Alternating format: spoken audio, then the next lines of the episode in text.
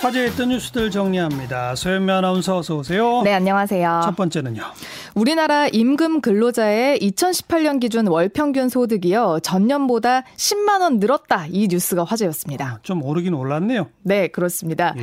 또 반가운 소식은요. 빈곤층과 고소득층 임금 근로자 비중은 소폭 작아지고요. 중간 계층은 커졌다는 겁니다. 네, 네. 오늘 통계청이 발표한 2018년 임금 근로 일자리별 소득 결과에 담긴 결과인데요. 안타깝게도 성별 임금 격차는요. 남성이 여성보다 1.5배 높아서 여전히 큰 것으로 나타났습니다. 어, 이런 결과가 나온 배경 뭐라고 분석되나요? 우선 통계청 관계자에 따르면요. 저소득 계층인 여성과 20대 이하 또 60대 이상은 숙박 음식점업 또 사설 사업시설 관리, 보건사회 복지서비스업에서의 임금 증가폭이 커졌다고 하더라고요. 이는 최저임금 인상의 효과다 이렇게 아, 설명을 했습니다. 최저임금 인상. 네. 그러면서 중간 소득 계층이 증가해서 소득 분배가 어느 정도 개선되는 효과가 있었다 이렇게 말했고요. 예. 또 한편 성별 임금 격차에 대해서는 근속 기간이나 연령, 학력, 전공, 직종 등 임금의 성별 격차에 영향을 준 그 변수는 굉장히 많지만 경력 단절이 있느냐 없느냐에 따라서 남녀 보수 차이가 크게 나타났다면서 네. 경력 단절에 대해서 어떤 정책을 펴느냐가 격차를 줄이는 데 관건이다 이렇게 어, 생각한다고 이렇게 분석을 음, 했습니다. 결국 출산 육아 때문에 이루어지는 경력 단절 이게 참 크다 이 얘기 아닙니까? 그렇습니다. 다음 또 뉴스는요. 지금 이 방송 들으시는 분들은요, 설 앞두고 이런 고민을 한 번쯤은 해보셨을 것 같은데, 명절에 만나는 손주들 내지는 조카들 세뱃돈 얼마를 줘야 할까? 예. 이에 대한 설문 결과 가져왔습니다. 어, 오늘 하루 종일 화제더라고요. 네. 어. 결국 어, 어, 떻게 나왔죠? 그 세뱃돈 주는 사람과 받는 사람이 원하는 금액이 아주 다르게 나왔는데요. 네. 받는 대상을 초등학생에 국한해서 조사를 했어요. 우선 어른들은 적당한 금액으로 만 원. 꼽으신 분들이 43%로 가장 많았고요. 음. 그 다음이 3만 원, 2만 원, 5만 원 이렇게 꼽으셨습니다. 예. 이에 반해서 받는 입장 초등학생들은 제일 적당하다고 선택한 금액이 5만 원이었고요. 그 다음이 3만 원, 만 원, 2만 원, 10만 원 순이었습니다. 네. 초등학생들 5만 원 제일 받고 싶어 한다. 네. 간도 크네요. 그러니까요. 세뱃돈 평균 금액은 나왔죠. 네, 평균 금액이요. 어른은 2만 2천 원을 줬다고 하고요. 음. 초등학생은 3만 8천 원 받았다라고 답해서 2년 동안 이제 서로 한 2천 원 정도씩 올랐다고 하더라고요. 네. 이 돈으로 무얼 할 거냐 이런 질문에는요. 학교 준비물과 참고서를 사겠다. 또 친구들과 군것질 등을 하겠다라고 밝혔고요. 음. 초등학생 답변 중에는요. 어른의 지갑 사정을 생각하는 대답 도 많았다는데요.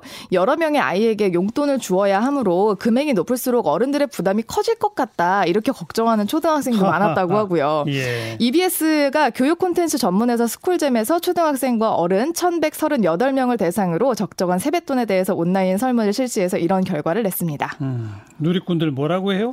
고얀 놈들 기껏 만 원짜리 찾아놨더니 은행 가서 5천 원짜리로 다시 바꿔야겠다 이런 분들이 있었고요. 네. 서로 세배하는 걸로 퉁칩시다. 내지는 할애비 해먹기 참 힘들다 이런 아이, 분들이 있었고요. 그렇다고 초등학생하고 서로 세배하기.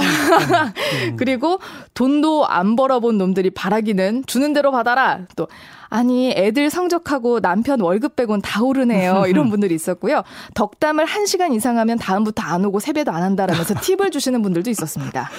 마지막 거 재밌는데요. 네. 어. 자, 마지막 또 뉴스는 직원들에게 자사 명절 선물 세트 구입을 강제한 혐의로 사조 산업이 과징금 처분을 받게 됐다는 뉴스 가져왔습니다. 아니, 그 자기네 회사가 만든 선물 세트를 네. 자기네 회사 직원한테 사거나 팔아라. 의무적으로 이걸 사가라. 네. 하, 얼마나요? 무려 7년 동안 그랬다는데요. 1,400억 원이 넘는 금액이었다고 합니다. 이건 대단한데요. 그러니까요. 오. 이런 행태가 2012년부터 시작이 된 건데요.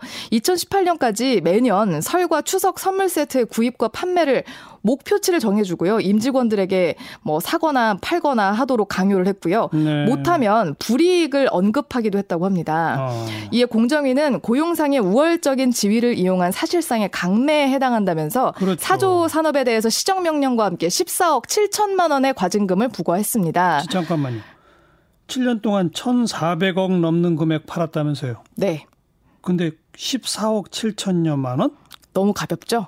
무슨 과징금이 이래요? 그러니까요. 하, 참. 또 직원들 상대로 한 이른바 갑질 판매를 막기 위해서 명절 전후에서 전담 신고센터 운영하겠다 이렇게 밝혔습니다. 누리꾼들 반응은요? 선물 세트 좀 사줘, 사줘 해서 사줘인가? 이런 댓글이 있었고요. 과연 사조 산업뿐일까요? 식품과 생활용품 관련 업계는 명절과 연말에 비일비재하게 발생하는 걸로 압니다. 라면서 음. 조사 좀 해달라는 분들 굉장히 많았습니다. 네. 또한 보너스 돈 대신에 자사 제품을 주는 것도 수사해 줍시다. 이런 댓글도 꽤나 많이 네. 달렸습니다.